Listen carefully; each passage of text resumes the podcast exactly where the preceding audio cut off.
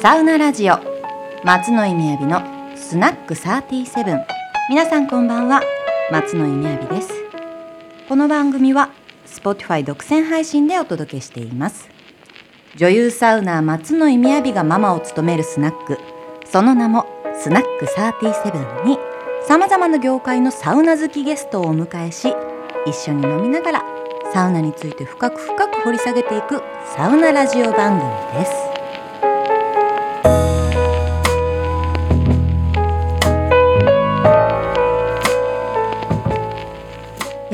やーお店もねすっかりいい感じで乗ってますよ。キープボトルもね入ってきたんで。サウナーのお客様がね全国から来ていただけるようになってうちにもサウナ作ろうかなって 思うんですけど。あいらっしゃいませ。こんばんは。こんばんは。はい。こんばんは。自己紹介をお願いいたします。おはい、あ、建築家の熊太一です。よろしくお願いします。願いしますはい、サナマネのサナダです。よろしくお願いします。よろしくお願いします。この間もう来ていただいて。で私がね多分酔っ払って最後引き止めたんだと思うんですけど来週も来てねって言ったんだと思うんですけどあの今日はなんか軽く一杯飲みます。この間はちょっとあれだったんですけど。芋焼酎のソーダ割りを、銘柄は。銘柄は、はい。えっと。黒霧島で。あーいいですね。で。いいですね。じゃあ私もご一緒にいただきます。というわけでいきます。乾杯。ありがとうございますというわけで、えっと、私の番組ですね、えっと、サウコロトークというのがありまして、えートークテーマの書かれた、えーサイサイコロ通称サウコロを振っていただけたらと思います。前回は衝撃サウナということで、まあ、先週配信分をねぜひ聞いていただけたら嬉しいんですけれどもすんごい衝撃で一気にトリップしちゃいました。私もお話だけでね整いそうになったんですけれども今回も振っていただきますね。6面あります。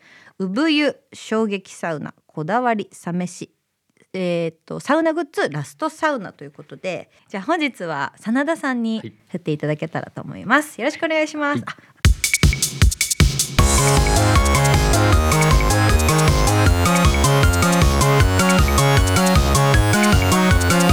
じゃじゃん出ました。ラストサウナです。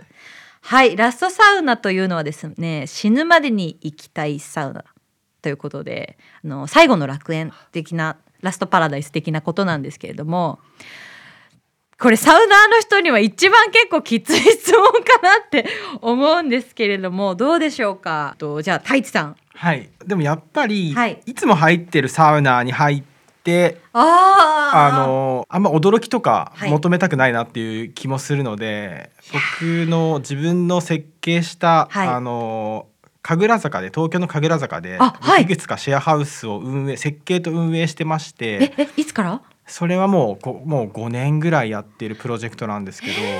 はい。今度ぜひみんなで。えー行きたい！行きましょう。はい。でその最近作ったシェア天神町っていう建物がありましええて、ええ。えーっとそこにもシェアハウスの中に、えーっとはい。シェアハウスとシェアオフィスとシェアキッチンというかレストランがあるんですけどはい。あのそのシェアハウスの中にサウナがありまして、ええ。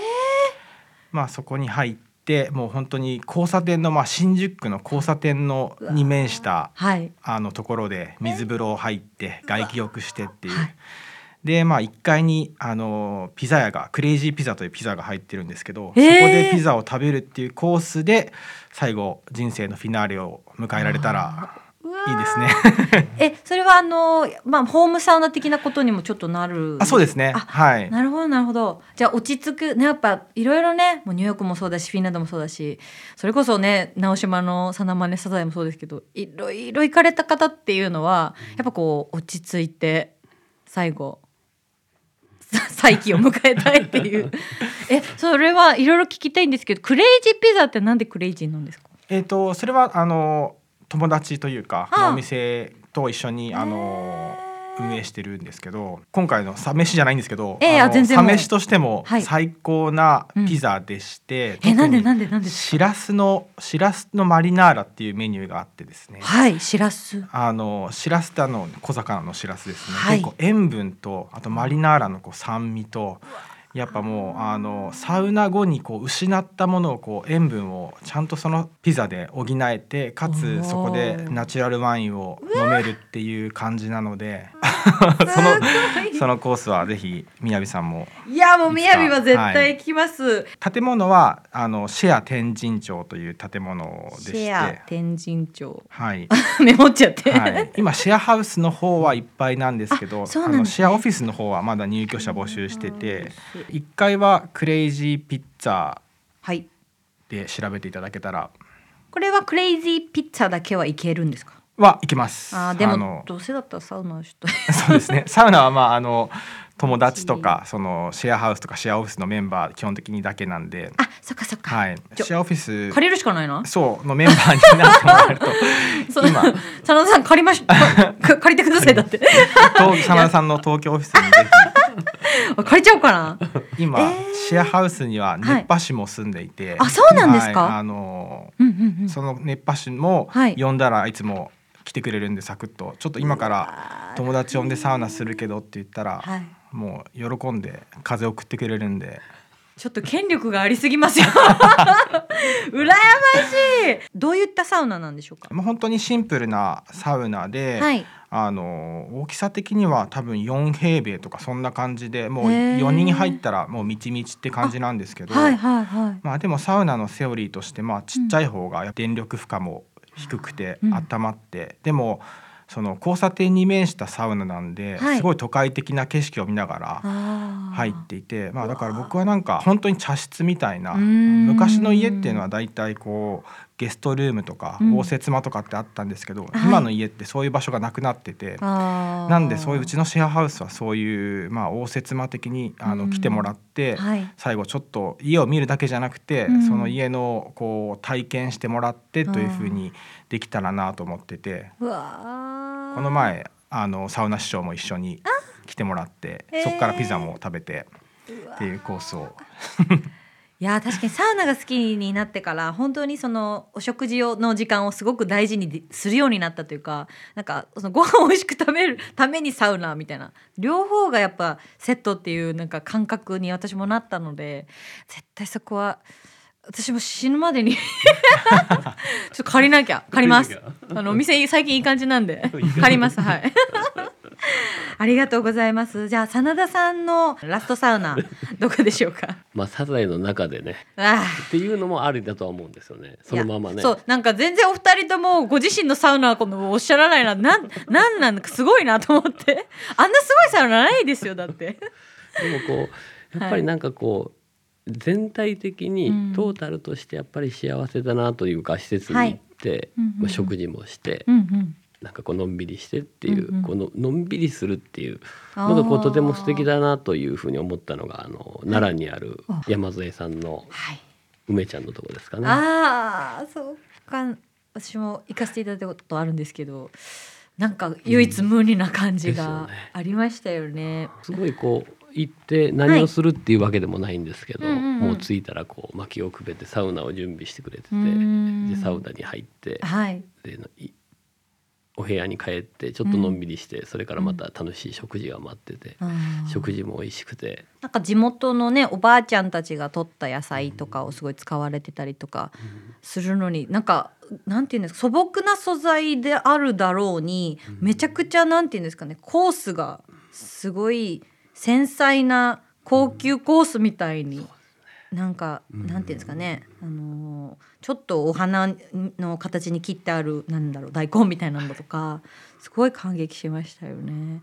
あのそういえば私結構サナマネ行った時のサザエの中ってあの基本はやっぱり無音で入るものなものですか？あのササザエは。無音であったりとか、うん、まああえて人が多い時とかちょっと音楽をかけたりとか、あー時間帯とかそのなんていうんですかメンバーによって変えアレンジされたりしてるアレンジしたりして。なお二人はちょっと話それてしまうんですけどどどういう状態のサウナ室のなんて環境が好きですか？なんかこれは結構サザエを作る時にはい。そう考えたことなんですけど、うんうん。まあ、もちろんテレビとかない方がいいなというのは思っててでそのさっきの梅も真田さんとあの、うんうん。査察と称して。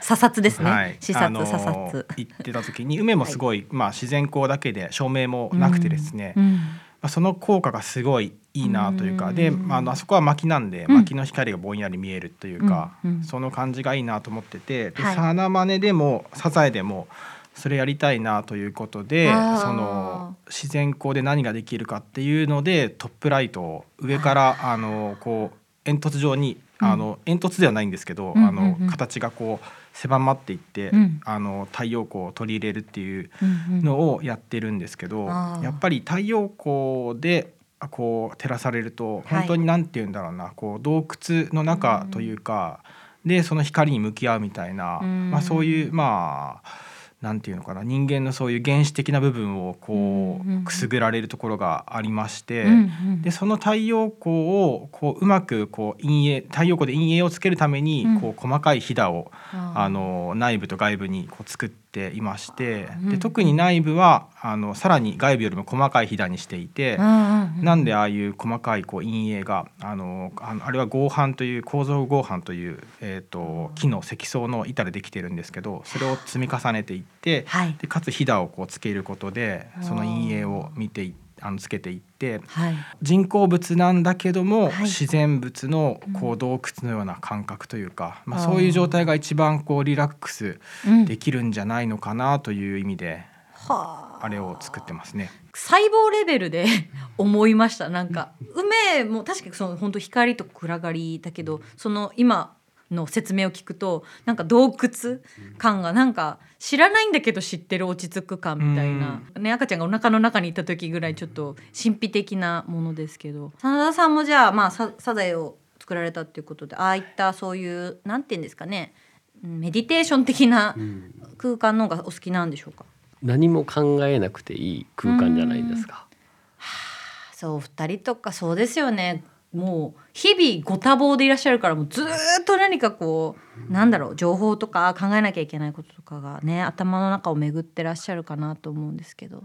やっぱりこうあ光が綺麗だなとかこう陰影が綺麗だなっていう、うん。そこでだけしか考えなくていいのでやっぱり。まあしかもまあ携帯とかねもちろん持って入らないんで、うんうんうんぱりこうぼーっとする空間をやっぱり作るっていうのがやっぱり大事かなというふうには思います。私あの梅に行った時にあのなんかすごい大勢で行ったんですけど一人パリピみたいな人がいて「サウナして音楽かけようぜ」みたいな「貸し切りだろ」みたいな人がいて なんか全然私もなんかあえて前情報入れないようにして行ったんですけど絶対違うと思って。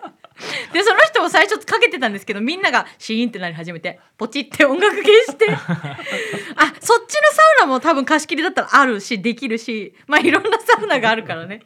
なんか全然違うなって思いましたね。ちょっとサザエに行く時もし一緒に行く時もその人にはそういう風に言っとくことにしようかなと思って。まあいろんな方がいらっしゃると思うんですけどね。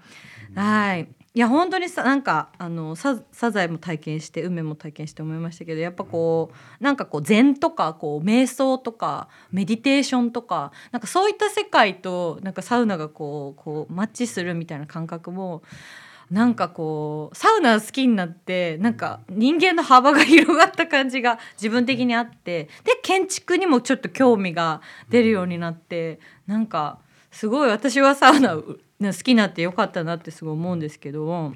そのはい音に関してええ。一つだけ言うとするわと、はい。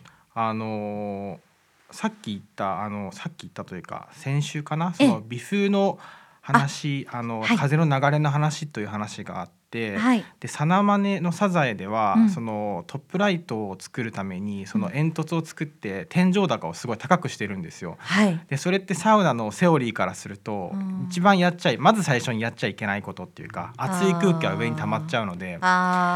でそれをあの上から空気を吐き出して下から空気を引っ張るっていう換気扇をはい。実は2個つけていて、はい。なかなかそういう換気扇をサウナ施設で普通サウナ施設ってまああの吸気口排気口っていう穴だけ開けといてあとははい。自然の空気の流れを作るんですけど、うーん。ササザエではそういう強制的に、まあ、ある意味電気の力を使って空気の流れを起こしてるんです、はい。それはまあまずあの形をやりたい、うん。あの太陽光を上から取り入れたいっていうあの僕と真田さんのアイデアがあったんで、それを実現ためするためにやっていて。はい。であの多分最初の人は、うん。サザエ1回目の人は気づかないと思うんですけど、はい。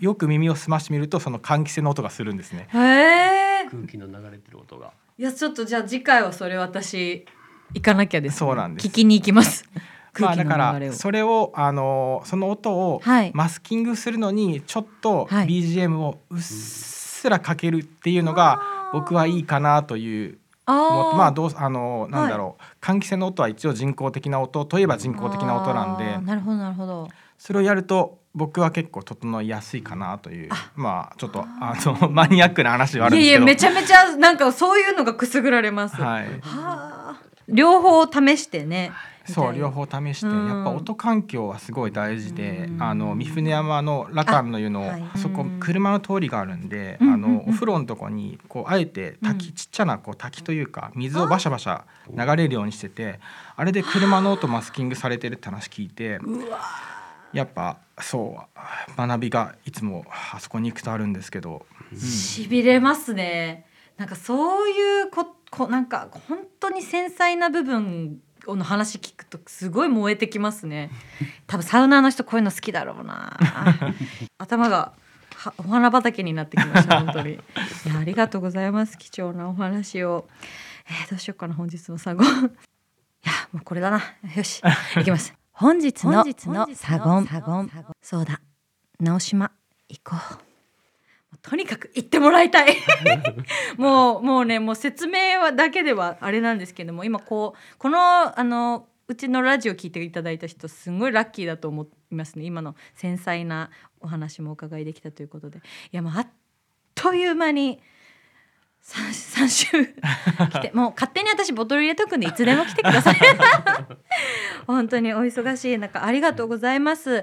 えっ、とということでえっと熊太一さんと真田さんえっとそどうですかね。それぞれえっと熊太一さんはインスタグラム。そうですね。あの体育マでアルファベットで。はい。まあそこにサウナの話もあればええ。まあサウナだけ作ってるわけじゃないので建築 建築家でいらっしゃるはい有名なはいの情報を発信してます。はい。なんか告知とかはありそうですね。はい。あの真田さんと今実はえ？あのサナマネのにも来るサウナ第二弾をあの海の上を移動するサウナというのを言う言ってもいいんですか？聞いてもいいんですか？ここのこのような場所で？マ作ってまして、ジですか？初公開です。いや、やばいよ。背負えない、背負えない。すいません。オンエアしますからね。マジですか？いや、めっちゃテンション上がった。え、いついついつ？いつ いつ？まあ今年のまあ初旬には。初旬には？初旬え、そうですね。キンキンじゃ。ないですか？キンキンで。忙しい直島、直島か、あ、直島かどうかも言っちゃダメか。直島直島じゃあもうちょっとぷ組まなきゃサウナーは直島プランが。いやでも今も言ってほしいからじゃあ2回目3回目でそので はいということで一緒に作られてるまた直島がじゃあ暑いっていうことで行きましょうで真田さん真田さんの方はえっと3万年にインスタグラムと、あとはい。ツイッターもあります、はい。もうじゃあチェックしていただいて、真田さんのこともねもう深掘りするとたくさんいろんなことがあるんですけど 本当は電気会社のね お偉い社長さんなんで ななんですよね。でも何でも作れるし、ご自身でも手に職をお持ちでいらっしゃるし、あとなんかさなまれの朝のしじみ汁を考案したのはあのさ真田さんサウナ後のあサウナ後のねしじみ汁染みましたけど、まあちょっとあのいろいろねあのこの3週でお伺いしたサウナにも今後も行きたいと思うのでぜひこれからもねお友達 サフレで来ていただきたいと思います。はいというわけで、えっと、3週にわたり来ていただきました建築家の、えー、熊太一さんと、えっと、サナマネのオーナーの真田優作さんでした。そして、えー、みやびママでした。それでは皆さんせーのさよなら